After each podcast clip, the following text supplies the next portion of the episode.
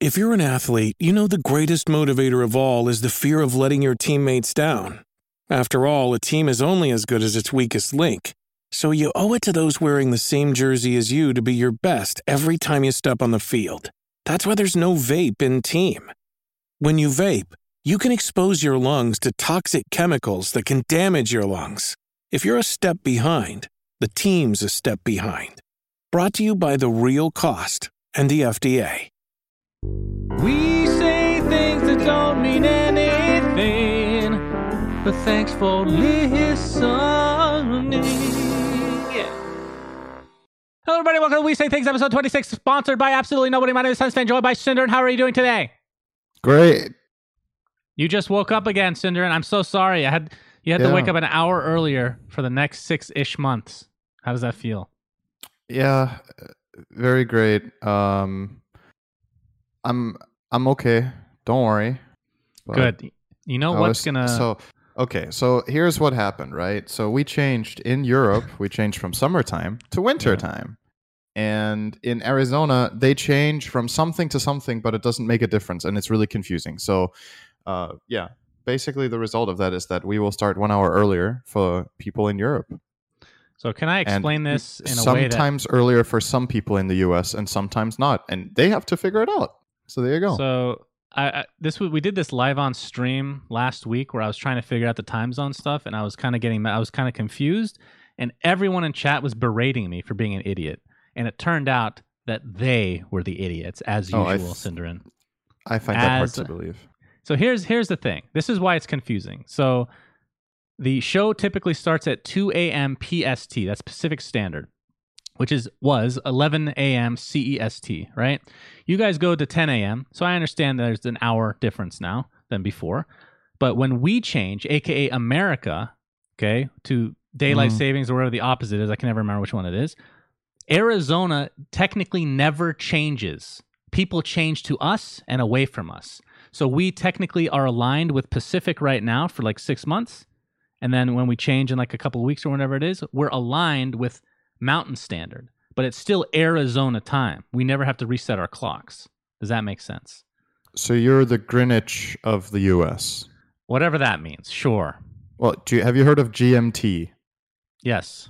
it's like the universal time measurement of the world Yes.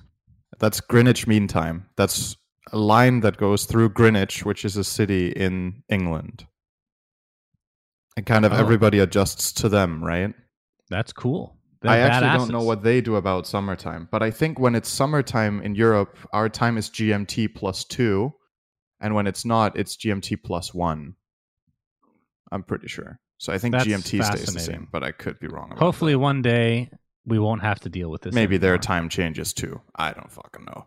You know what'll wake you up, SyndereN, and what'll make you forget Yeah. up at this terrible conversation we started this podcast with, and just everyone's turned it off by now. But Time we'll zones are on. always super confusing and should be eliminated. Oh, okay, we can keep time zones, just not changes. You know, why don't you Stable. why don't you go on a rant? This could be your rant for once. My rant time zone confusing, very bad. I'm big angry. Please stop changing the time. Just keep it as it is. Who needs to save an hour of electricity anymore? It's outdated, it's obsolete.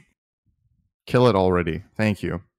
Wow, I, I felt so much aggression in your voice. I've never heard you so angry in my life. Ah, I was actually really upset. Could you imagine getting up today? I was so tired and I had to do it for this because if I got up at my normal time, you were like, it's too late, which it really would have been. So I understand that. It's not but, being yeah. it's not me being a melodramatic piece of garbage. It 3 a.m. is a little late. You know, I'd like to get to bed at some point, but well, we'll see how it goes in the future, Cinder. But this will wake you up, I promise. We got some Okay. reviews. How about you take Oh, a couple you- of them? sure. the- okay. All right. Please do me the honors. There's there's four reviews. By the way, oh, I just want to one give of a them is long. I just want to say there were a couple reviews that, uh, thanks to you, of course, were four star reviews that I will not be Really? reading because they're four star reviews. And then there was one person that said they gave us a four star review that actually gave us a one star review. Fuck you. SyndereN, read these five star great reviews of this podcast. Wait, okay. Give me a second. Were none of the four star reviews good? No, I'm not. I refuse to read them. Wow. Okay, that's very okay. of them was Slacks has you figured out. Slacks was right the whole time. Okay, I'll read the bottom two. Sure. Actually, no, I'll read the top and the bottom one. Whatever you right. want. We got one that says less than three That's a hard. from H- Harsh Haas Haas via Apple Podcast. Totally not a throwaway account. Okay. Um, I'm sure SunsFan ASMR voice puts me to sleep, and since Sinner never speaks, I am able to fall asleep. Thank you for the great podcast. Always look forward to the next one. Yeah, sleeping is great. So maybe if you if this helps you fall asleep a lot, you could play back our old episodes and fall asleep. Maybe you can find like your favorite one where SunsFan talks for like five minutes straight, and then you could fall asleep to that every night. That's great. Um, 2K Scrubby. Can oh, you- this is can you- absolutely also not a. Can you go away from your mic just a bit? It's a little too intense right now. That rant really got you excited. you wanted the rant, now you got it. Now you don't like it anymore. Okay. Um, All right. So 2K Scrubby. Sounds like another throwaway. We're very important to you guys. Tuesday Pick Me Up podcast. Good podcast for getting me into Tuesday morning work. I have to drink extra coffee so Sin doesn't put me to sleep. Wait, now it's my turn during each episode. And when it's finished, I have so much energy from all the coffee, I get actual work done. Thanks, guys, and I can't wait to hear the incoming rant about the Suns drama at the start of next episode. Oh, he's Too got it. bad. We were talking about time zones, which is way more important than fucking basketball. Well, you you didn't read the outline in its completion, Cinder, because I, there's I know definitely you want to. I know you want to talk about it, but I will interrupt you Yes. With anytime you start talking about basketball. I will bring it over to time zones. Nobody wants to hear that, Cinder. All right, another review from Marcus RZ from Denmark. You didn't want to read your own. Oh, there's a Danish one. I didn't see that until now. That's looking fine. forward That's to good. the looking forward to thus every week. So I've been thinking of what funny thing I should say in my review for a while now. I can't remember it. Great podcast, Sinner. You've always been my favorite Dota person. Well, maybe except Dendy. Oh, okay. I, I'll take a Is second okay place to Dendy. Uh, Yeah. yeah, me too. Thank you. Thank Uh, you very much, Marcus. Next review from and last one from Ivan Ches G from Mexico. Bueno, five star review. I love going to work on Tuesdays because that is the day that I listen to the podcast instead of working. The duo of SunsFan and Cinder is great. They have great chemistry. I love the dynamic on podcast, which goes something like this: SunsFan will start a topic, give his opinion, make some random rants, and then ask SyndereN his opinion. Wait, SyndereN will before you continue with this review, yeah. I think maybe we shouldn't read this one out because he's basically figured out the script. So we should just keep this I want everyone to know so that it this seems guy's like we this guy's work. He is a detective. It says further down in the review, uh, and we will not be reading out the rest of it because And it we will will now ruin the the magic rest for everyone else. SyndereN will proceed Hmm. to answer using his brain, good logic, and well thought out arguments. If Suns he's fan right. Agrees, he will say something like, I agree, good sir, and move on to the next topic. If SunsFan disagrees, he will say something like, Oh my God, I can't believe you. You are so fucking stupid. No disrespect. And move on to the next topic. Keep up the good work and making my Tuesday so fun. I also have the two shows. I lo- also love the two shows where you had guests. Keep them coming. P.S. SyndereN, please never watch In Bruges to keep the meme alive. Uh, Thank you guys. Very nice. Uh, oh man. SyndereN. So Okay. I was actually debating whether I wanted to talk about this because I feel like I could talk about this forever. I'm going to try to make it short, but Okay, I want to I give have you a an recap idea. of something. I have an idea for this. Okay, we Okay, haven't sure. done this before. I will put you on a timer specifically, and when time runs out, you have to stop talking about. It. I'll give you warnings. Okay, Wait, how long do I get? I'll figure that out right now. All right, let's see. I will give you one minute thirty seconds. All right, but there is something that is worth talking about afterwards that you will want to talk about, I think. You'll be asking About- me questions about it. About basketball, Technically, yes. I find that highly doubt. Okay, Hi- so here doubt, we go. Start, doubt, start the clock. Start the clock. Okay, three, two, one, go. So, as everybody knows, the Suns uh, have been a horrendous team for the past decade. Their expectations were quite low. Wait, All wait the a second. I failed to start the alert. I don't give a shit. Just let me talk and rant, for God's sake. The expectations were quite low. Even the critics gave us an F for the summer because they don't know shit. And the Suns have been doing very well, Cinder. In game one, they destroyed the Sacramento Kings by 30 points, Cinder. Can you believe it? Unbelievable. I know. It was so good, actually. It was so unexpected that they drug tested one of our players and he's now suspended for 25 games. it gets better. We played Denver the next day, which is a very tough team. They might win the championship. We lost by one thanks to the refs being awful as usual. Uh, the third game, we played the Clippers, who are another team that could win the championship. We beat them by eight. And then the game today, which I was very angry with, we lost by one point again. So we're two and two. We should be four and zero because the refs again have rigged the NBA, SyndereN. They have rigged everything for the Suns. It's a disgrace. I've been tweeting about it. I hate the fucking refs in the NBA. They suck. 30 seconds. That's it. That's it? Well, the thing I wanted to talk about with you is the player that got suspended is actually a really important player named DeAndre Ayton. You remember I talked about him last year? We drafted him number one. It was our first number one pick ever. A lot of Mhm. expectations. He got suspended for taking a diuretic. What do you think about that? What's that? A diuretic is something you take to flush your system. So Okay, so it, it's technically- like diarrhea. tec- technically, It's like coffee is technically a diuretic, but it wouldn't come up as you know, your the, the test you take wouldn't go positive unless you drink a shit ton of coffee.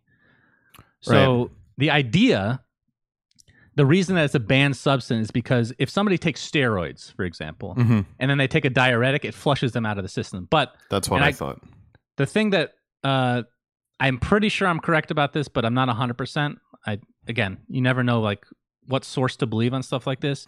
Apparently, according to a lot of sources, the technology is there that they can still tell if you have substances in your bloodstream, such as that. They've just gotten more advanced. So flushing it isn't enough. But they retested him with those same instruments and they found no traces of anything, just a diuretic. Right. But he's he's now suspended for basically a third of the season, like till mid December. And it was a crushing blow, but we still have been winning without him. So I don't know. I found that interesting.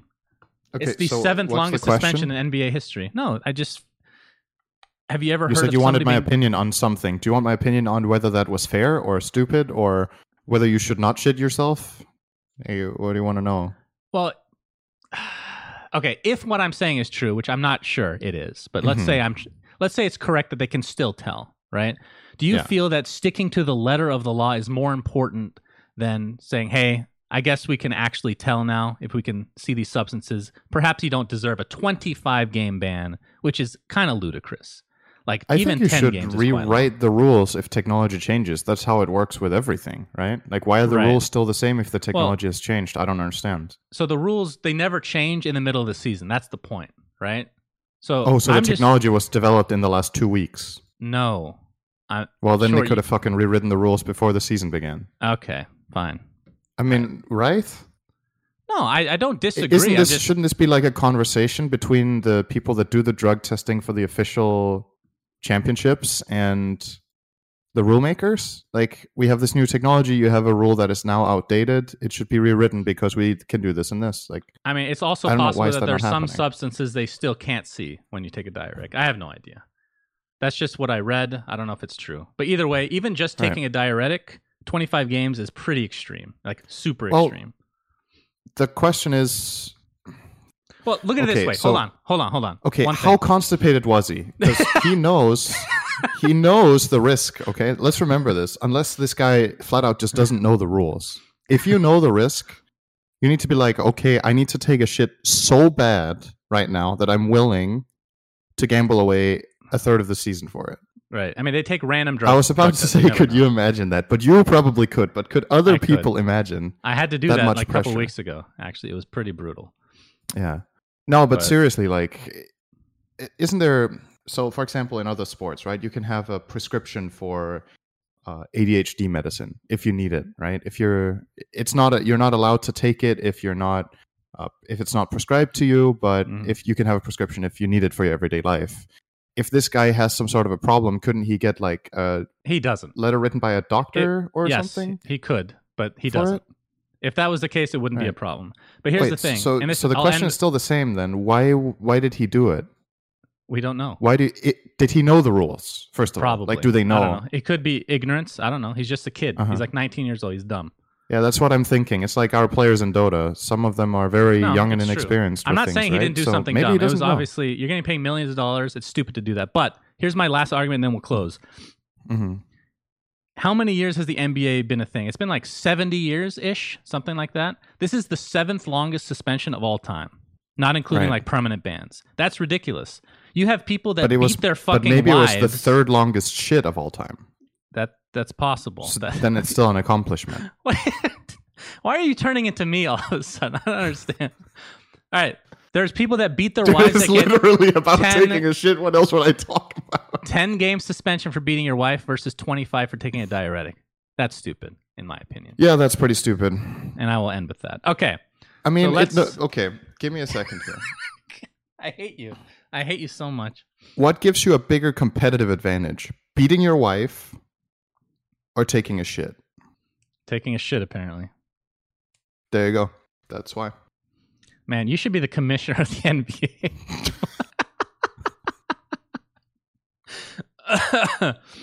okay. Uh, ESL 1 Hamburg, my friend. Let's start with some dotes.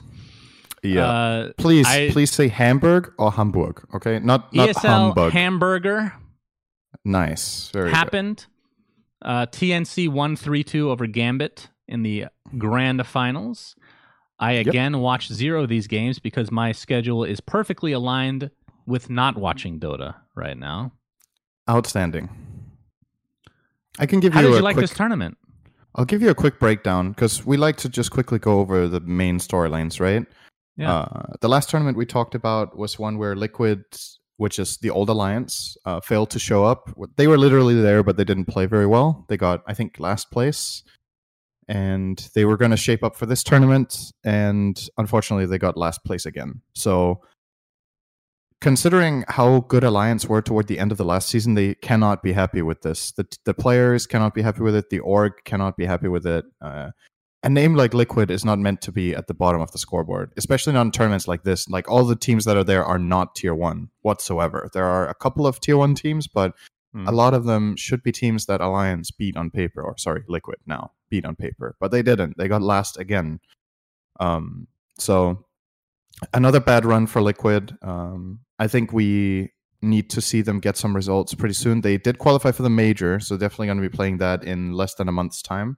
And I think that's the big test where they need to show up. And if they don't, uh, maybe something has to be done. Um, but yeah, that's uh, that's the sad story of the tournament, so to speak. I mean, would you do something um, this early? Would you make changes this mm, early? It depends because you know the the org can have different mentalities, and so can the players. The players have been grinding, right? But I think there's a difference between what old alliance had to do was they had to work their way up, right? And they did. They worked their way up over a year and a half of playing together. They got better and better, and eventually started making big tournaments. Then they're there. I think it's different when you are on that level and you just plummet instantly to the bottom and you're there and you're there again and what if you're there a third time are you like okay we can work our way up again or you're like we worked so hard to get to the top and once hmm. we made it we're back to to you know to ground zero. Like that's that's rough. Um maybe. I don't know. Uh, it's just it's speculation right? Um i think liquid is a slightly different beast as an org than alliance were in terms of let's say uh the power of the name patience perhaps. Like again i, I don't know. It, it could be that they're like guys take your time. You can play for a year. If things don't go well it's okay. We know. We believe in your potential. But you could also understand from liquid's perspective that perhaps they're like we're a really fucking big name we've been to two ti finals and won one of them we are not supposed to have a team that places at the bottom of the board so um we'll see about that. That's the bad news from that tournament. Uh, the second bad news was that Quincy Crew, the team with CCNC, CCNC got sick and couldn't play. So uh, they got a default loss against NIP, and all the other games, I think some Sumail played instead. And they also did not do too well. They did not get out of groups either. They got ninth, tenth Why was Sumail there? place. Uh, good question. I actually don't know. I know he was there. I think he w- he was coaching them actually in an Oh. official capacity, maybe something contractual. I don't know, or maybe he Huh. just felt like going to hang out with his brother. Um, but either way, they yeah did not do too well. Hmm. Um, third negative, I suppose. NIP got seventh, eighth. Don't think they're happy with that. Um, they got out of groups, but then they got basically. Wait, did they get out of groups? Hang on, Looks I'm like it. misreading this, aren't I? They did they get out of groups, but they lost their first match bracket. 2-0. Right, yeah, yeah. Um, and then the the question marks VP and Vici Gaming, right? Vici Gaming had a stand-in, they have a new player, and VP have the new roster. We didn't really know how it was going to go. Vici Gaming and VP both got fifth, sixth.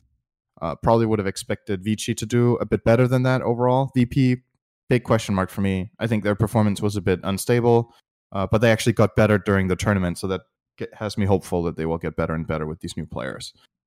Uh, and then finally, the top four Beast Coast, Old Anvorgesa got fourth. They played great Dota. They have a very distinct style, which is always cool to see. New Alliance is still showing good form. They got top three.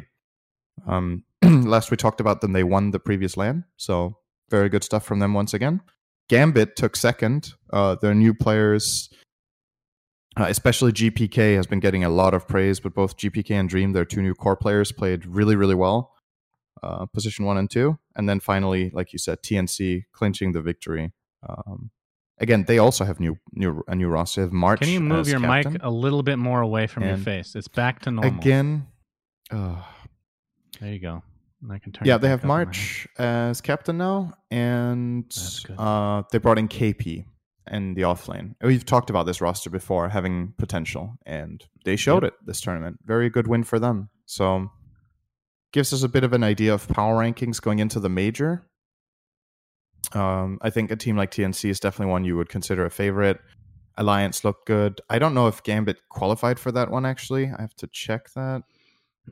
Uh, but yeah, I am happy the- to see March back in the in the fray, though. He's definitely Yeah. somebody that needs to be in the Dota scene. So he's a fan. yeah, Gambit won the qualifiers for CIS, by the way, just to get that out of the way. So yeah, Okay. they will be well, there too. Very good. So that was ESL one hamburger. Delicious, delicious Mm. fucking hamburger. Lovely. Uh, ESL also had another announcement, which is very interesting, called the ESL Academy. Did you look into this at all? this very, very little cool. bit. Yeah. So the idea is you take players that are up and comers, not on teams. You uh, have them go through like a kind of a leaderboard type thing, and you have them come to an actual LAN, which will be like one of the ESL ones, I believe. And you have a coach coaching them, uh, hopefully a high profile coach, and they play in the finals. It just sounds like a cool way to get like the tier two scene. I don't know if he's even considered the tier two scene, but whatever scene that is, the up and comers, the Yeah. amateurs into the next level like because right now it just feels like a lot of it has to do with at least in the past it's always been like mmr the high mmr guys occasionally will get picked up Mhm. now you kind of want to play in parties which i feel like ostracizes some people from because if they don't have friends within the scene already it's all a networking game already then it just gets Right. harder and harder for up and comers to actually get to that next level so i thought this was a really cool idea but we'll see what Um, so I'm looking happens. at this. I'm looking at this chart for how it's supposed to work, right? And it says Mm-hmm. starting next month, you compete on Reach.gg, and then it says make the cut, which is if you get top 40 per region, you get into the next stage in January called Team Draft. Two teams of five per region. So you make top 40, and then you can get drafted into one of two teams with five. Yeah. So technically, it's only 10 people. Yeah. So making top 40 is not a guarantee. You need to be in one of those two five man teams, which then go to coaching and, Mm-hmm. And then go me, to the offline final. I don't know how you feel as a player. Actually, you can give your perspective on this idea. The whole idea of drafting from a spectator span- standpoint, from a commentator standpoint, is unbelievable. It's actually like the toppest of top tier in terms of entertainment quality. Like, not to go back to the NBA, but they recently Mhm. switched to something that the NHL did, which is the teams would actually draft themselves. You get a captain on the team, and they just pick the players that they want on their team. It's and they televise it now, so it's super super fun to watch, and it's always interesting to see the storylines of who wants to play with who. From a player perspective, though, I could see this not being something that they would like. What are your thoughts? and I and it's it's the player pool as well, right? The reason it's exciting in the NBA and the N- NHL or whatever is that it's top tier players drafting top tier players, right? So it's really exciting. This is I mean, no need to sugarcoat it, right? This is third division drafting each other um, because the top players will not be playing in this. So I don't think this draft will be particularly exciting for anybody outside of the group of people that are in the draft themselves, hoping to get picked. But my question is, who's doing the drafting? Is it the is it the first place and the second place of the cut thing that get to draft for the players? Or My understanding uh, is how, that it- how does this work? Wouldn't it be the coach in this instance? They want to get pros to coach, right? Could be. It So could they be could the be coach. drafting- It's just not specified. Yeah. I think. So, So this is a bit- something that I feel like once it starts happening, we can start talking about it kind of, you know, every now and then just to see how they actually implement it because the execution is pretty important. But I think, Mhm. like from an idea standpoint, this is a cool idea. I just need to see it. You know, like Yeah. I love the draft idea. I love I. I know that a lot of players are going to feel left out, but this is something that nobody else is doing, and that's the important thing. Right. I feel like. Um, there's there's an argument both for and against. The argument for is it's a really good way for individual players of trying to get discovered and do their best playing a grind in this kind of league system. The downside is if this is meant to help tier two Dota, you could argue that instead of this, you should make a league for the tier two teams to play in, and then have an offline finals for that. Mhm. Because then already you know the tier two teams that have been working for this that have still not quite broken into the high ranks will be able to play this tournament without a doubt generating better games that are more entertaining and are more relatable for the fans because they know the players to an extent at least uh, and then they would go into an offline final. So it's kind of about what you're trying to do here. If what you're trying to do is help um, how to say help people that are basically not in the system at all get into it it's great. Mhm. if you're trying to help the people that are not fully living off dota but would like to get there i don't think this is the ideal way of doing it. But either way i'm super happy that there's an initiative to try to promote talent getting a chance to play um, and i'm not talking about commentary talent okay before somebody makes that awful joke. Really bad joke. Um, But I want to join the team. then yeah. Um but yeah i think i I mean i'm i'm just super happy to see stuff like this. I was very happy when i saw it. Um and i hope it's a success so that we can either get more of this or some of the other stuff that i just mentioned and just in general more attention toward it.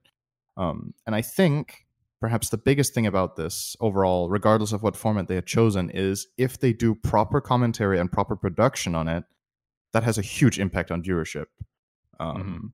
so it makes a very big difference for a tier two game, whether it's cast by Toby or if it's cast by an up and coming unknown caster, because Right. you know people will just watch just for Toby, even if it's teams they don't know. As an example, um, so if they get good commentators for this, and ESL have them, right? They have had countless events with Toby, with Capitalist, with Blitz.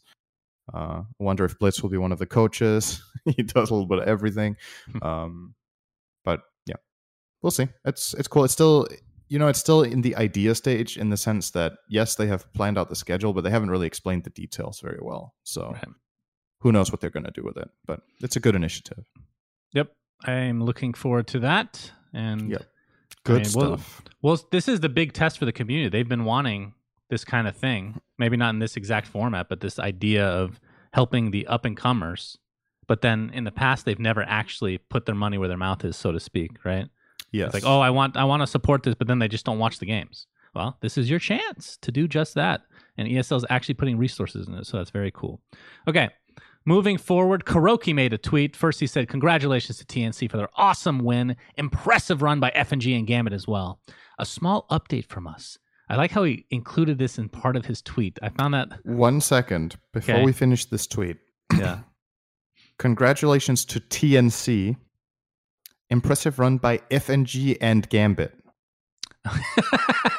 okay, that is interesting. I didn't even catch that.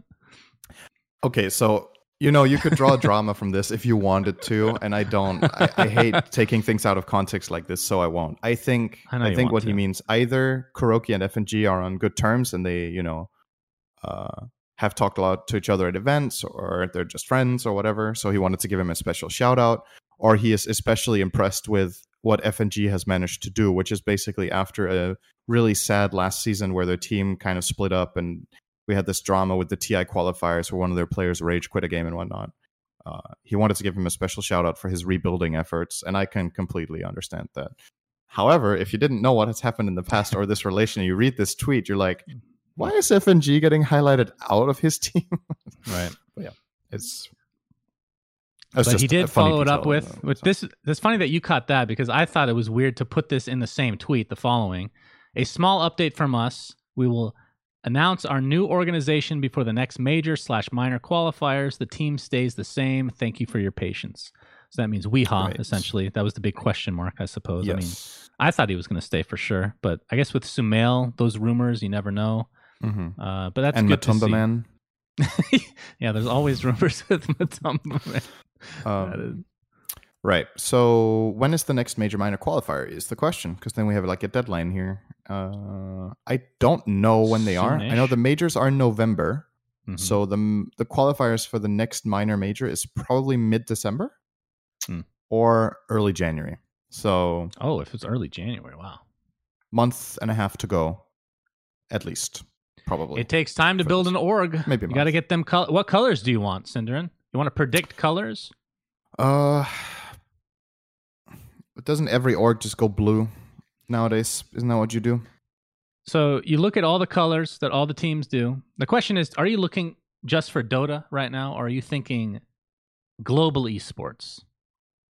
Well, there is also the other possibility that they try to build their own thing and they don't like it, or they realize there's too much administration or it's too much of a hassle, and they're just like, you know what, we had this idea, we don't do it, and they find something else. That is Mhm. also a possibility, right? Because I mean, once you've made this decision, you can't you can't just backtrack and be like, hey, Liquid, take us back. You know, I mean, Yeah, maybe you could, but You could probably if they're if Liquid's still Um, struggling at that point. I don't think but that's there the is case. obviously there are bigger there are a few arguably only very few bigger fish than liquid but there are for example cloud9 uh, technically is assessed a higher value uh, Mm. but we we definitely think they're making their own org i just wanted to mention it because just because og did it it doesn't mean it's for everybody right it sounds great uh, you get to be your own boss. You know, you don't have to do a lot of the contractual stuff that maybe you have to do if there's an org. There's no like middleman when it comes to your salary or whatever you want to call it. But it is also an extra workload, and either you have to pay people to do that for you, or you have to put in extra work.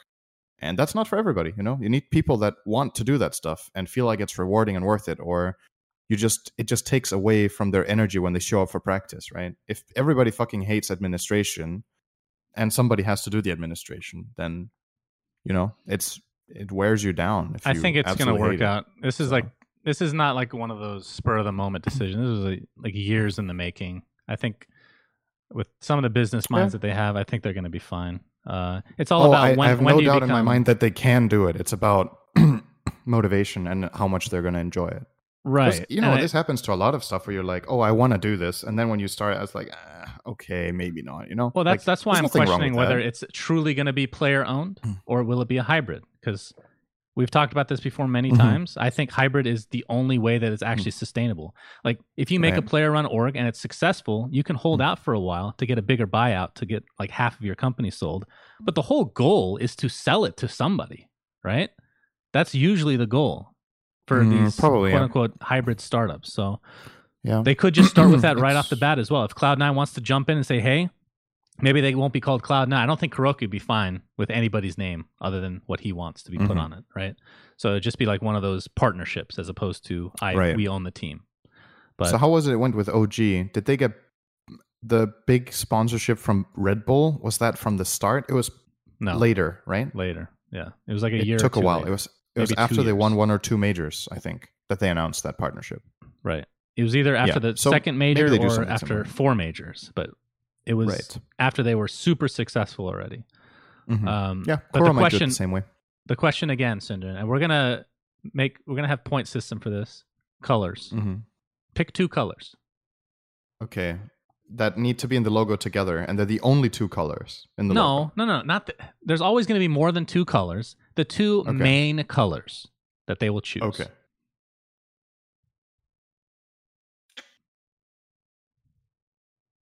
I need to look up a color circle. I'm sure Kuroky would do that. All right. If I choose something, you can't choose it. Is that fair? Can I choose neither of the colors or just not the combination? Not the combination. Okay, you can choose first. But don't be a piece of garbage and just choose one of the. I mean, don't don't be that guy. Okay. I think if okay, th- if I was building a new team and it was just for Dota, because if you think about other esports, other games, it's just too much, right? You can just pick whatever Uh-huh. colors at that point. in Dota, the color that's lacking the most is purple. Right. Purple with I think like a black trim. Fuck. Black as a secondary color. I think is I was actually going to say red and black. So now it's that's like too close. No, that's That fine. No, that's not too close. Red and black's fine. You said don't be that guy. It's literally That's- the same color No, no, and no. one that's very close on the color circle. Because black is the secondary color. I'm just saying don't pick purple and gray.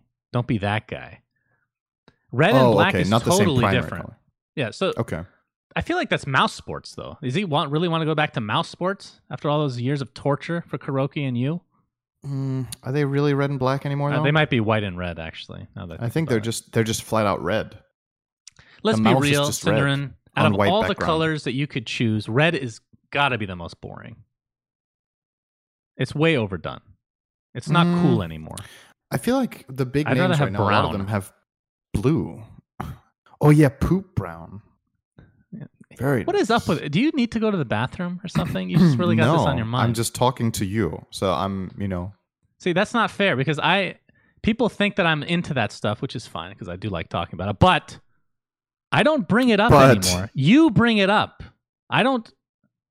I don't do anything anymore. Look, this is a very normal thing in society is when you talk to people, you kind of adjust for the people you talk to. and when I talk to you, You I you know, I adjust what I talk about to the person. Thank if I talk to some if I were to talk to somebody in public, I would not have said poop brown when we were talking about colors for a logo. Obviously, But for you, it feels so natural. I was like, it is a natural thing. So, is that your second guess? Brown. no, absolutely, it's not. But why All right, am I so- giving a second guess now? I no, still, you don't have I to. still So think red and black. is good. Okay, I'll go purple, Yeah, black. probably. We'll see who's right. Just remember this because I'll probably forget in the next hour. Okay, so moving on uh, to Dota Underlords. They came out with their mega, ginormous, huge, gigantic patch. The patch of all patches, if you will. This is, and we talked about it. This is the update that was going to make or break this game. At least that's what I thought. Did you think the same? So- I can't remember. Pretty much. Um, at least I, I don't know if I thought it was going to make or break the game, but it had me excited because a lot of the stuff they announced sounded really cool. Um, Yeah. I just want to say before we go through all of this, I think instead of going through every single new unit and all of the abilities that they have and everything, let's try to look at the big picture because there's too much. Like there's so that's many fine. new things. Um, so the big things, I'll give my big things from the list that you wrote down here, and then you can Okay. add to it whatever you want. Uh, first of all, we have the freestyle mode. I think we we touched on that a little bit last week, where it's this sandboxing mode where you can try out combinations, you can test how they work, see how they face up against different levels and other lineups. Um, so that's that's a cool way of being able to theory craft for people and build and develop new strategies where there's not the pressure of having to win. Maybe you discover something new, uh, and that can be really rewarding. Uh, there's some new alliances. There's a lot of new heroes within those alliance. Then there's the jail concept that we talked about last week as well, where a certain part of the unit pool is unavailable every day and it changes daily. So that forces you to again think outside the box with strategy. You can't always go for the same because one day one of your key units will not be available. Then for me, in terms of gameplay so far with what I've mentioned, the biggest thing is the underlords themselves. Now you get a hero basically in your lineup uh, that you can place on the board, and this hero can level up during the game and get new abilities.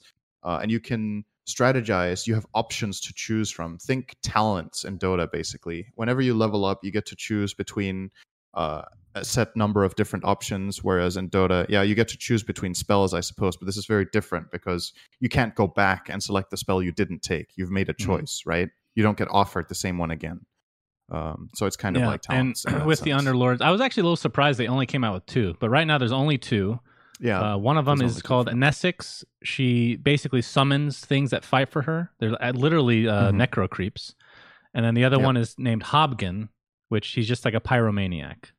He just Yep. throws fire everywhere. So it's, And they're it's pretty very- cool. They're very impactful. the idea of this is very good for the game, I think. And when you add more underlords, it gets more uh, personalized. It gets more creative with strategies, and you you know you choose your hero kind of that you want to master. Yeah. Uh, but obviously, that's very limited when you can only master one of two.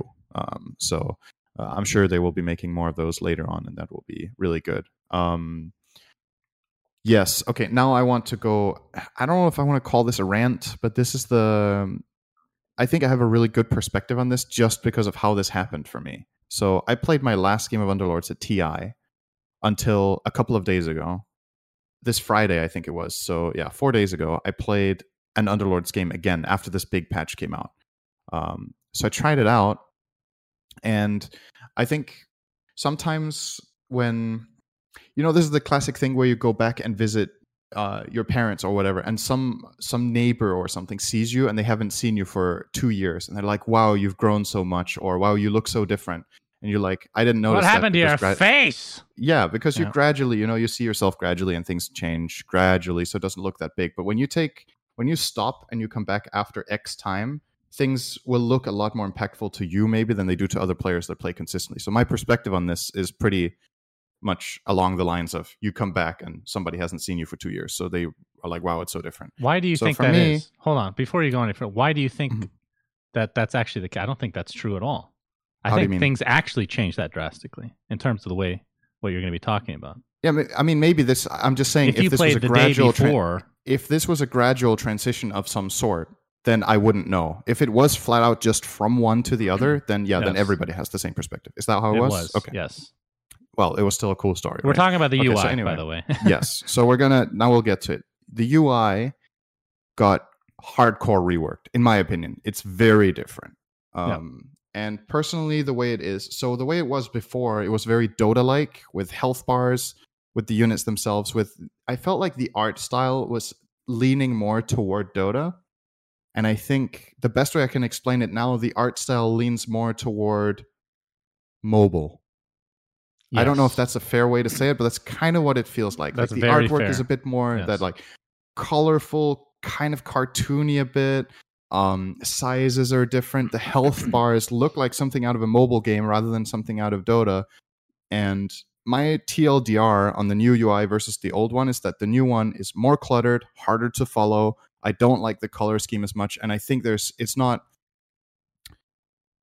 I don't think the sizes of things correspond to how important they are necessarily in the game. I think it's it's harder to keep track, and you add all of that on top of the fact that you add all this new complexity. You added new units, you added new alliances, you added heroes, um, and now while you dump all of that on people, you also change the way the game looks, which Yeah. it's a person of it's a matter of taste, right? You, it's the classic thing when something changes, everybody's like, "Oh, I want the old one back." That happens all the fucking time. When Twitter changes layout, when Facebook changes layout, when all, any of your apps update, you're like, "I want the old one back" because you're used to it, and that's very normal.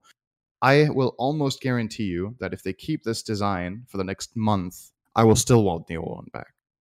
I just I feel like this is inferior to me when I look at it. I what I really enjoyed about the old art style and the old design was that I felt it was very easy to follow what was going on and keep track of it. It was very like it was clean. It's the best way I can explain. It was very well designed and that's also one of Dota's strengths in my opinion is the game is very complicated, but the sounds are very distinct, the animations are very distinct, and it's if you know what's happening it's easy to tell. I know all of the units more or less in the game. And when I have a board with only units I know against only units I know, I still couldn't tell if I was winning some of the time. Yep. I feel like that shouldn't be the case. So something well, something must have happened. I will say that I mean, yeah, I had the same initial reaction, and I've played a lot since it's came out. I've played Mhm. maybe like 30 games or something like that. I can't remember whatever it is. It's a decent amount, right. and I've gotten to the point where I've gotten used to it, but I still don't really like it. The UI, it's very small. A lot of people like there was a lot of outrage, by the way. Like everyone loved everything else about the patch, pretty much, which is 99% of it, or it should have been. But the UI was what everyone focused on, which is the negative. Um, Mhm. Technically you have more information on the screen like your damage is kind of consolidated to a certain area That's so you can nice. The damage down thing in the corner is great. I think then you have good. these underlords that take up like the entire screen for some reason which begs the question what are they going to do with cosmetics right i think that's Mhm. why they're so big is because the way that they make money which by the way they haven't made any money on this game yet but they will probably add cosmetics for these underlords that they want you to show off which makes sense why this thing takes up fucking half the screen um but I agree. Like the board itself is extremely busy. You have the heroes themselves that look complete, like they feel like they look different. I just can't pinpoint what it is. And I basically said the same thing that you did. It just looks more mobile which I'm not a fan Mhm. of that art style personally. I know that I'm probably, if you take into the grand scheme of things, I'm in the minority. I think we're both are, but Yeah, probably. I still dislike it. It's like League of Legends type stuff. I just don't like the look of it. That's why when they came out with the outlines when the first game fir- first came out, I really disliked that. That was like hardcore dislike. And this one is more on medium, I suppose. But the actual battles, like th- there's icons everywhere. Like for some reason, they have all the mini map hero icons on the heroes themselves as well, which doesn't make sense. They have the items, the stars that are on like the opposite side that you would assume that they are. It's just everything is Mhm. like if if I'm looking at my timber saw, the first place that I look is at the top for the stars, and it's Mhm. actually the stars of the person that's in front of me. So it's just completely backwards to what I'm used to. This is after like 30 games. I'm still not used to that. It's very cluttered. Right. And then they've got like a lot of the uh the effects that were there have gone. So you have like this new stun effect that looks very cartoony. And then for crits, there's no crit animation right now. You actually can't tell really when an assassin is critting. It's really weird. And I still can't put my finger on the the art style changes that they made. It just looks weird. And like the the top down view is different.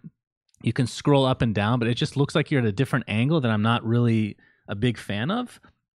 And then you talked about the color scheme. It's like these neon colors that do not fit in the game at all. It's really weird. Like these vibrant purple for the shop icon or whatever it is, just completely Right. random. And there's been a lot of complaints. I haven't actually opened it on my mobile device, but I've heard it's for some people it's literally unplayable. Other people's like it's just everything is so small. Uh, I can't speak for that. But hmm of the entire patch, and we're gonna get to the good thing. We left the best thing for last, but the UI, I and I know that they're fixing it incrementally, but I'm afraid that this kind of tarnished their big release. You know, yes. Which I'm And I very sad about. I kind of I really want to piggyback off that because I think that's a good point that if if you make a big release like this, I feel like this is kind of um I don't know what to call it if you want to call it a gamble or what philosophy you should apply here, but you have a game, you're like, okay, we want to do something big. We've planned this big patch. We have lots of cool content uh, that we want to put in. It's easy to say in hindsight that maybe they should have waited for it, right? But if you are trying to revitalize your game, revitalizing the art style is not necessarily a bad move. It's what plenty of things have done. When you release a new patch or something big, there's something that looks different, so it feels new and fresh, right? And isn't the same old. Um, and I think plenty of other games do the same. So I totally get where they're coming from with this. In this instance, when you make this much new content and gameplay, do you try to release that first and get people into all this new cool stuff with the same art, and then you can make an art patch later? Or should you have done the art style patch earlier so people could get used to that before the new gameplay came out? Like, I feel like dropping everything at once like this is a kind of big risk because if you hit, if you nailed everything, it's amazing. Right. But if something is wrong, that will overshadow all of the good stuff that you made. And there's so much good stuff in this patch. I actually think this game is very much more promising now than it was before. But unfortunately, I'm not extremely compelled to playing the game. Um, it got, I, I think it gets better the more you play, probably. Like you get a better idea of what's going on. But You will.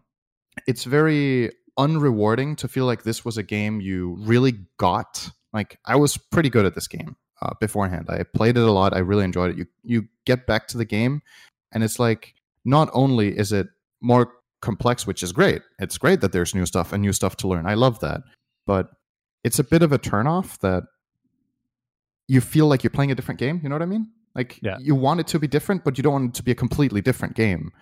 Uh, and now it's that feeling of losing track of what exactly is happening and things being a bit more cluttered doesn't it doesn't feel exactly like Underlords anymore while it still is. So I think for a lot of other people this is great, but for me it's it's not exactly what I'd hoped for. If they implemented to to make it simple, if they implemented all of the changes except the UI, I would be playing it more. I'm pretty sure. Like I would just be like, wow, this is cool, and I want to play this game. Uh, but this UI, I just hope they they change some things. So one thing I will I don't want to I don't want to speak out of turn or assume things that I have no actual Mhm. knowledge on. Like this kind of reminds me of Artifact. So in Artifact, we were in the beta and Right. people assumed that we're out of the beta that we didn't complain about stuff. Right? But the, the truth Mhm. was we did. They just didn't change the stuff that we complained about, and that was kind of the issue in the end. And then the one thing that actually quote unquote killed the game for this time period, at least monetization, we never even got to test. So for Right. this, I'm questioning because I'm not in the beta. Did nobody did nobody say anything? Because here's the thing. Here's the difference between Artifact and literally every other game in Underlords. Underlords team has been very receptive to criticism. Yeah. They've been very, Very good. Like beyond belief. It's like a different, com- completely different company. Did nobody actually say that this UI is weird? Like that. That's the thing that I don't understand. Like that had to have been like it, it's just this thing that it's the first thing you notice, and you can't get it out of your mind, and it makes the playing experience less enjoyable. You know, very strange.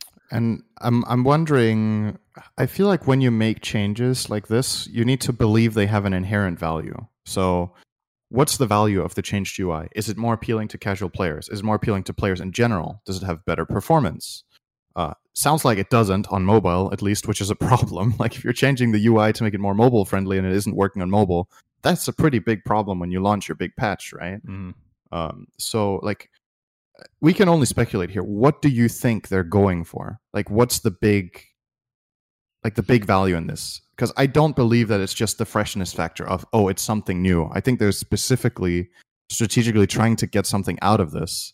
But I just can't figure out exactly what it is if it's something as simple as oh, we want it to look more casual friendly. Because I think this is less casual friendly. I think it's harder to tell what's going on. Isn't it? Well, I think that might be a byproduct of making so many changes at once. Like, they could fix that, but then the art style would still be there, and that was the intent all along, is to make it more casual, like you said. Right? Mhm. You're appealing to people that are not Dota players. Dota players are not casual by nature. They don't give a Sure. shit in theory, and they shouldn't give a shit about the current Dota player base because they don't play other games. They're not going to play other games. wouldn't you say casual players would prefer? I, I don't know. Like I'm just guessing. If you're a casual Mhm. player and you want to get into this game, isn't it easier to be a casual player if you feel like you somewhat get what's happening? Because right now it feels if you're a casual player and you play a couple of games of this, maybe your mentality is just I put some units on the board, see if I win. Oh well, I didn't win, and then you play another game, you just try again. But isn't part of the appeal of this kind of game that you kind of understand the impact of your strategy and you can get better without necessarily being super competitive about it but is the mentality of very casual players in this game just buy some units put them on the board have some fun and then quit because for me when i when i watch the games play out i feel like if i don't really and i'm a player who played over 100 hours of the old game if I, with all my experience, go into this and play my first game on the new one, and I have a hard time understanding fights, beginners should be totally lost. They should feel like they have no control almost over what's happening in the game. That's my concern with it. Is that when I played Underlords for the first time, I think this is actually a good explanation. When I played Underlords very early on, my first few games, I felt I was obviously playing against worse players, right? But I felt like I it was more clear to me what I was doing right and doing wrong than now, even though I'm way more experienced. There was more obvious Hmm. feedback in the game itself of, okay, I lost to this, maybe I should, right? So if you're just a beginner, is this bad? It's kind of, I don't know. It's it's difficult. I think. I mean, yeah, like I, I think a good point is after the, as many games as I've played, there's still times. I mean, many times, most times, where I'm like halfway through the round. I'm like, am I winning or losing? I lit I actually cannot tell. And before, it was like very clear what that was going to be. Yes, very you clear. the end result. Uh, but having said all that, if I can transition to things that I do like, which Mhm. is literally everything else, by the way, this Yep. the UI thing me. again, a lot of it Everything else. I I still don't like, but I've overcome them for the most part. I can deal with it, but I wish that they would still revert some of it back. The I think the one thing you didn't mention, the five gold for five XP, essentially one Mhm. gold per XP. That's a huge Yep. quality of life improvement, I think, because now you It's can easily calculate how much more you Yep. need to level up. Yep. Uh, and then, like you said, the new alliances, uh, the healer one in particular, I find a lot of fun. Believe it or not, as a sup- non-support player myself, uh, I think the biggest addition for me in the game is actually troll. Uh, is actually uh, dazzle. Getting that fifth troll, you don't have to get troll warlord to get the four bonus, which is the huge attack speed bonus, which is Yeah. huge. Uh, that is, I love trolls back in in auto chess, and they've pretty much just brought that back in a little bit different way. Yeah. Um, But the jail system is what really makes everything so interesting because literally every day you just look at the eight to 10 heroes, like, okay, if you're, you can obviously just not care about and just play and doesn't really matter for the most part if you're playing casually or if you're playing a little bit more competitive, you can say, okay, there's no dazzle today. That means to get four trolls, I actually have to get troll warlord, which means I'm not going trolls this time. Uh, if I want to go four, it's just not really feasible. So I like that a lot because it makes things just more interesting. That nobody figures out the meta that fast because mm-hmm. the jail changes things every day. And then the underlords are very interesting. Um, it took a while to get used to how they worked and how to position them and what skills to take. But I can see that you know, especially once they add a lot more of them, it's it's it's a cool concept and I, I do like it. It's just Absolutely. like having an extra. Hero. I love it. And then the last thing we'll talk about, which is we saved it for last because it, in my opinion, is like the we've talked about this this term before, the killer app, right? The the mm-hmm. idea mm-hmm. of like Gears of War for Xbox or God of War for PlayStation. Those are killer apps. Those are games that you buy specifically. Uh, sorry, you buy the system specifically for that game. That's how good it is. Yeah. And for me, the biggest reason to play this game right now is duos. It is fucking so fun it's actually gotten to the point where even pros have said this they don't give a shit about solo anymore because duos is so much more fun you share experience uh, aka the levels you share units within each other you need a lot of communication which makes it just so much more fluid. You're actually playing a game with somebody makes it more fun. It's not a solo solitaire deal. Uh, you can send gold to each other. It's it's just i can't tell you how much more fun i'm having playing this game. It's it's great. You played yeah, we one tried, game with me. we tried one duo last night, and I carried you, of course, as is tradition. Um, hold on, hold on. Just before you go on, this is true, but it's only true because I sent him half of his assassins. I, I mean, kept getting yeah, assassins like, in my shop. So when you play duos right and you send units to each other i think it's almost inevitable that one of the sides will just get stronger. Like that's kind of how every game is going to turn out. Because if you think about how it usually is when you play solo you have some lucky runs where you get really strong boards when when you're two people the chance that you can combine these strong boards on one side over the other is it's just unlikely that both of them go hand in hand in strength the whole time. Like there, you'll get a bit more of one type of unit than the other, and that will be your strongest side. So I had a six side with assassins and warriors, I think it was. So um, the reason that's important as well is you share the health pool, and the way it works is you play two versus two every round instead of one versus one. And one of you plays against one opponent, and the other one plays against the other opponent, and it's the net sum of health lost that matters. So let's say I lose by five health, and SunsFan wins by six. We win the round by one. We deal one damage, and we get a, a round win bonus for it. Right. Uh, and opposite if you lose. So you can actually have one guy stomping his board and still losing uh, the round. It's possible if his teammate loses even harder, uh, yep. then you win. Uh, and it's great. And I had a lot of fun with it, like sending units over, talking strategy, planning. Like, oh, I have space on my bench right now, so you kind of have the the thing I talked about in a podcast a while back. Like, wh- how, how would it affect the game to make the bench a bit bigger? Uh, that's kind of what you have when you play duos, because mm-hmm. you can have you have two full benches at your disposal and since you can send units to each other as much as you want you can suddenly way easier build up for those three star units not only do you have more bench space but you have two people rolling for them so it's way more rewarding that you get all of these units all of this said i still stand by what i said last time i think it would be cooler if it was one shared bigger board and you have two armies side by side where you can strategically plant your units around each other's strategy and fight Imagine another how board. cluttered that people. would be, Cinder. Yeah, honestly, I think I think it would fly in the old art style. I think you didn't need to change anything. I still think you could keep track of what's going that's, on. That's in the new one, I would be lost, like yeah. totally lost. But we'll see. Uh, in a way, it's a little bit unfair that we spent so much time and energy on that one downside of the UI compared to how much we love everything else. But I think it needs to be said because, I mean, honestly, the way the game looks, it just matters. Like it, it plays a really big role. Imagine Dota introduced 10 new amazing heroes and then they changed the art design to League of Legends. People would be like, "Why the fuck did you change the art design?" Oh, by the way, all your new heroes and items are amazing, but now we hate the game. right? like, uh, it's just it's important. This stuff matters, so they really need to know what they're doing and be careful with it. Um, like you said, they're really good at taking feedback, so I'm positive stuff will change within the next few weeks. I'm just curious if they want to double down on the art style, but try to make it more. Uh, easily understandable in fights, like maybe tone down some animations, change a little bit of stuff here and there, but keep the ideal or the like the the type of art style that they've gone for, or if they flat out will revert some stuff where they were like, okay, we I tried mean- this, it didn't work, people didn't like it. even as is, I think Duos has made this game like way better, like to a degree I didn't even think was going to be possible. Honestly, I thought it would be a good game, but Duos good. is Duos extremely good. Like the games are quick because you can take a lot of damage. Like if both of you suck, you will die very quickly. Like round thirty is usually around the time the game That's ends. Great. That's great. Yay. Have fun. but I think another, I just want to add one cool strategy that we didn't do ourselves, but we had the option to technically. Uh, I love the idea of switching boards. So imagine you're playing like an assassin's build and I'm playing whatever, doesn't matter, anything else.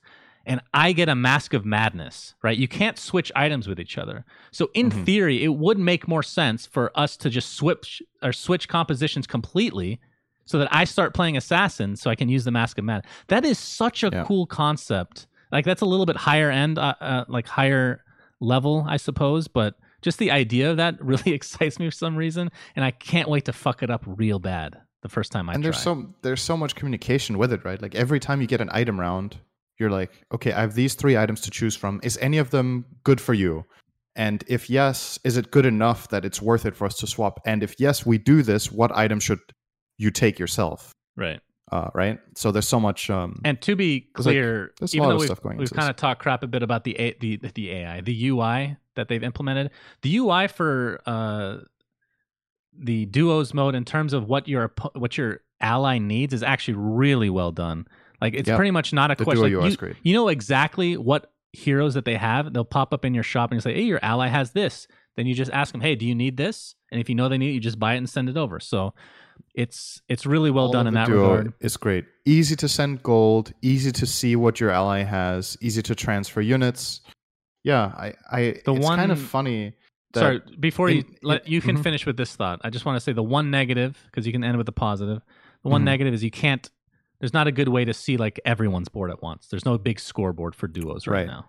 that is probably also really difficult Yeah. to do. I mean, then it's already cluttered enough, right, with a lot Yeah. of stuff. So maybe they're a little bit wary there, which is fine, I think.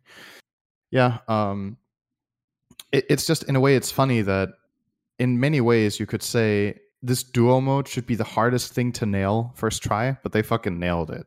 Like this is. It's added complexity. It's switching between players. There's communication parts going into it. All the strategy that we talked about, but everything they implemented with this I had no complaints. I just thought it was intuitive, easy to use, well made, well thought out. All of that was good. And in some ways, I th- at least I think you could argue that would be the hardest thing to make, and they fucking nailed that. That's true. But then other stuff that should maybe not be so difficult is a bit more questionable. I mean, we yeah, mainly the UI, right? Whereas some parts now we're ending on a negative note. After all um, it, it's just you know the classic saying of uh, if it's if it ain't broke don't fix it right but i get where they're coming from. The old system was definitely not broken but i definitely think you could make improvements on it. It's just maybe you went a little bit too far in some directions where perhaps that shouldn't have been that hard to tell. That's also the feeling we're sitting with. If people were testing this and we are very experienced players in this game that have played it a lot and we are a bit lost how were the people testing it not lost? Did they have like who tests the game? Is it like super experienced people or is it just the team that is developing the art style? Because obviously if you're designing all the art and you know all the animations it's gonna Mm, be pretty intuitive for you right because you know how everything works because you built it right. for anybody else that comes in it seems a bit confusing so Okay, so I'll end with the high note. okay, Great, With Dota. Underlords. So I don't know what the perception is of this genre within the Dota players or the game itself from just players outside of this genre, but if you were like, how do I put this? Auto chess for me, Underlords, the old concept, the solo, it was. I wouldn't say I always. God, how do I say this nicely? It wasn't one of those games that I could ever say I'm going to play this game for ten hours. Now I did Mhm. do this just to get this to Lord because I just really wanted to get Lord for some reason. Mhm. I did not enjoy getting Lord at all. Okay. And I know a lot of people have kind of been turned off of the game for a bit because there weren't some updates or whatever the case may be. I am telling you, if you play duos, you will find it. If you have a friend, you need a friend. That's a requirement. If you have it, it will be fun. This is, I've never had more fun playing any auto chess game in my entire life, not even close. Like this has like tripled my fun factor from whatever the highest would have been before. It is so much better being able to talk to somebody. I instead of think an solitaire. overlooked an overlooked part of this that we didn't mention is also I think the way duos works actually makes it very possible to play together with somebody who's much worse or better than you. I actually think the mode itself doesn't punish skill difference that hard. Um, which again, that's great. You can eh, that's a problem in tons of other games is playing with friends of a very different skill level can be punishing either to the beginner or to the expert or to both. And in this, I feel like I could sit down with one of my friends who has barely played the game before. Like, okay, if you've literally never played, it's different. But I can have come in with my 100 hours of experience and I can play with a friend that's played like 10, 20 games. And I can feel like we can play duos together and have fun. And we're not going to be equally good at the game, but it's still not going to feel like he's just ruining your game, you know, or you're ruining his. So I think, mm-hmm. again, that's very elegantly done that you get to play together and have fun together and it doesn't it doesn't feel like any of you will be completely out of place. Uh, i think a great example was our game last night actually you know? Like sure i'm very experienced but you had played 30 games and i played literally one game of this new game and we sat down together and we played a duo game and it kind of just flowed through communication. You told me a couple of things i hadn't thought about and then i can implement it and do it and I mean, there's some great, like right? basic So- concepts that end up, you know, getting you to the next level, like income management. Like if you guys know how the the interest works, you want to make sure at least one of you is getting interest, and you just you can send each other gold so you can balance it out. It's I don't know. I I find pretty much everything about the duos mode like super satisfying, and then when you win. Mm-hmm. You can say, I carry the shit out of you, and that's fun to talk shit to the person that you're playing with. Let me tell you. SyndereN got to do that with me, even though I sent him all the good emails. Okay, moving on. Uh, Shroud has gone to Mixer. We won't talk about this. We have to transition somehow. Okay, what am I going to transition with to that? there one? are other ways than okay moving on let's talk about mixer it's possible but I, okay that's fine Uh, Shroud to Mixer. Cinder, what do you think? Shroud, of course, is a Um, famous uh, Counter Strike player from back in the day on Cloud Nine, FPS game player, huge streamer. Like, I don't know. I'm not a big Twitch stream watcher. Like, I watch occasionally, not other games. It's usually like Dota or Under- Underlords or something. But the few people that I will watch, so I consider them huge. Uh, well, of course, I've heard of Ninja, so I knew how big he was, Mhm. but I never watched him. Uh, the other one is Shroud because he is fucking incredibly talented at FPS games. Like I don't know if you used to know this, Cinder, but I used to be. okay here we fucking Like- go again But no, like having right. that eye for like the FPS thing, it's like when I'm watching him, I'm like, dude, this guy is he not? How is this even remotely possible for a human being to do? It's actually incredible. But anyway, that's another story. And then the third one, Mhm. I would say, in the popularity standpoint, I know there's more than this, but Doctor Disrespect is like next on my list. Like, is he? Okay. How much money does he need to go over to Mixer? Uh, but what did you think about Right. Shroud switching? well we had this uh we had this talk right we talked i don't know how many episodes it is ago by now but we talked about it when ninja switched that if mixer wanted to be a competitor to twitch they could use ninja as a test see how it goes and then they would ultimately probably need to buy out more big streamers because it's not Yeah. enough to pull out one big guy. Twitch has way too much of a stranglehold on the industry basically. And we said then the question is okay who are they going to go for next and how much is it going to be? And there you go.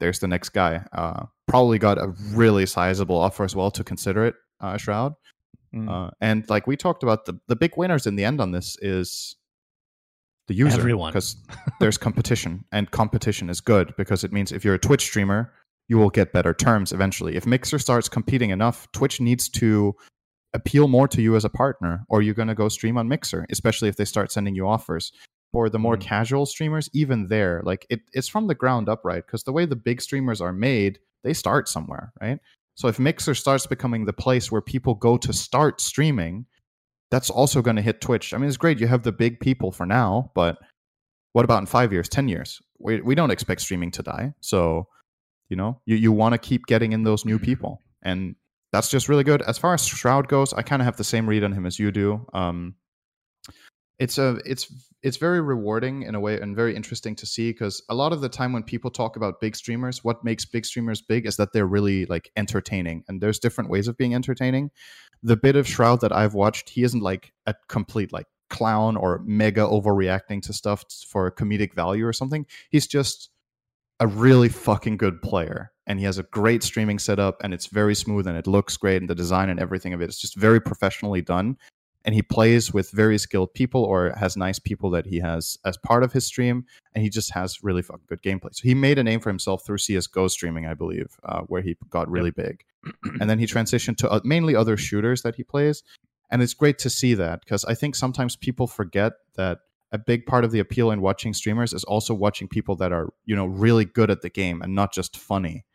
Um, and that that part of it matters too uh, you know it's it's a it's a very obvious thing in like from a dota standpoint you know the the really big streamers for example we have gorgon admiral bulldog who are also both really good at the game um, but perhaps not at the absolute tier one level where if somebody like let's say crit is streaming um, there is there is a very big difference between viewerships and that's fine. Obviously building brands and spending a lot of time and energy on it has a huge has a huge value uh, but shroud is kind of both at once right he mm has that like really tight streaming schedule, streams a lot, and then he also on top of that, he is a tier one player, kind of right. I have limited knowledge, of course, but when he quit CS:GO to go streaming, it wasn't because he couldn't play at the highest level, right? It was because I mean, mechanically speaking, I can say with full confidence, mechanically speaking, he is tier one, highest of yeah, tiers. For he sure. was IQ and all that stuff. That's impossible to tell because I haven't mm watched him play Counter Strike any time recently. I haven't watched Counter Strike professionally in a long time. Uh, but yeah, right. he's fucking good. Now there there is uh, chat's reminding me, and this is gonna show you guys how much how little I know. Uh, another streamer was moving named King Gathalion. I have no fucking clue who that is. Never heard of that. Am I an idiot? But what what game does know. he play? No idea who that is. Like here's a question for you, Cinder. Okay, so right. they have they have Ninja, they have Shroud, both FPS players, different games though, right? Mm-hmm. Shroud plays the more like I mean, Ninja plays Fortnite basically, and like the cartoony type shooters or whatever. I'm sure he plays other stuff as well, but that's what he's known for. Shroud is known for Counter Strike, but now like PUBG, these more realistic shooters.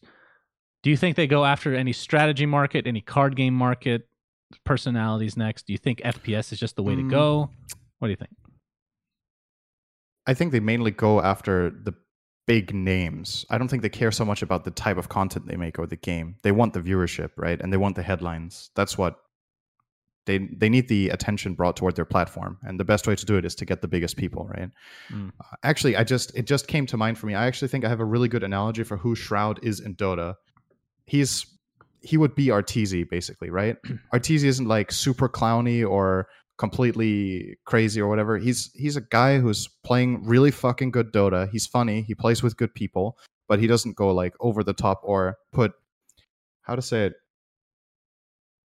I don't I don't know. He doesn't put comedy first. Let's say that. It's not com- it's not comedy first and foremost. It's gameplay first and foremost and comedy 2nd mm-hmm. uh, and this isn't meant as an insult to other streamers because, for example, I think somebody like Gorg doesn't put comedy first. I think in many instances Bulldog does, and that's fine. That's his you know that's his brand and his style now. He doesn't care so much about playing super well anymore. He cares more about having a fun stream, uh, and he plays with you know way less skilled people. He fucks around a lot and just does he play with you a lot, Cinder? Absolutely nothing means? wrong with that. No, absolutely not.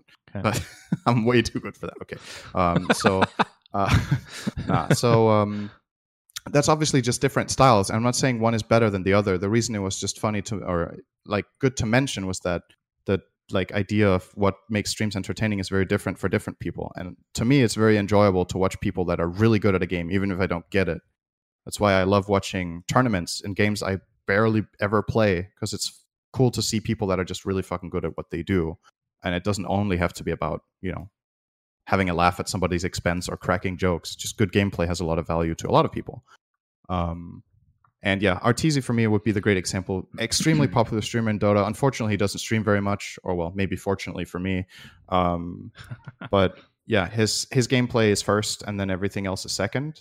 Um, and I think that's that's kind of like Shroud did. And if Arteezy had gone full time streaming, he would have been huge on that part. But obviously, he cares about competition first and foremost, and I completely respect that. That well, makes that, a lot of sense. That's the funny thing in Dota a big reason that these players don't stream as much because they get paid a shit ton already. In Yeah. other games, maybe not so much. Like they're not fucking thirty million dollar prize pools in other games. Getting sixth place sets you up the entire year in Dota. That's ridiculous. So different Yeah. priorities, and obviously, uh, I mean, it's not like he's switching the mixer because he'd have to leave EG to do that. Because I'm sure EG has Twitch contracts up the up the anus, left, right, and center. Yep. You know. There you go with Uh, the ass talk again. That didn't take very long, huh? Well, it, what do you mean? That it's been an hour and fourteen minutes. That's pretty good. Personal best. All right, moving on. Uh, I guess we're going to wrap up here, but I, I do want to say uh, for next week, I know some things have happened about uh, leaking Blizzard stuff that we will not talk about because I want to talk about this in full next week because BlizzCon is happening this weekend, and I'm not even that big of a Blizzard uh, game player anymore. Like uh, Warcraft 3 was the biggest one, and Brood War, I suppose. Mhm. Like it's been literally over a decade. I am so freaking excited to see what happens because they have fucked up every step of the way, and I just want to know what the next step is going to be. You know, will Okay. they redeem themselves in some fashion, or will they fuck up even harder somehow? Okay, here's my analogy for this. For I think it's like watching Formula One, right? There are people that watch Formula One that are hoping for crashes. That are like yes, that's true. you, you know, you just want the drama. And there's the people mm-hmm. that watch because they're a fan of somebody or want them to do well in the race or just cheering for really good driving or whatever. What Yeah. kind of BlizzCon viewer are you? the crash guy. You're the crash guy. Yeah, So you don't you're not like particularly hoping that they will redeem themselves and plan some really big game like announcing Diablo 4 or uh you know so here's here's Warcraft thing. 4 or something like this. I mean, Warcraft 4 would be kind of cool. I don't think it would be successful because I think RTS is just kind of dead. I don't think you can redeem uh, that kind Wow. of a game anymore. you think it's dead? I think it's it's on its. I mean, let's say let's not say it's dead. It's it's been on a steady decline, and I don't see it ever picking up to where it used to be. That's probably Do you better way to think put it. you could make an RTS with elements of stuff that is in right now to help it out? I mean, the, potentially, but Blizzard's never going to do it because they never do anything cool. Uh, at least not anymore. Okay, well there you go. um, I mean, here's here's Let's the watch thing, some right? crashes, boys. I mean, this is the other way that I'm looking at it. I know this isn't fair. Actually, it is. Fuck it. This is fair. Ever since Activision took over Blizzard, they've been complete garbage. We've talked about this before. This is my personal Mhm. opinion. I'm not speaking for Cinder, although I know he agrees with me. I personally believe they do not deserve to be redeemed. They fucked up so bad in such obvious ways.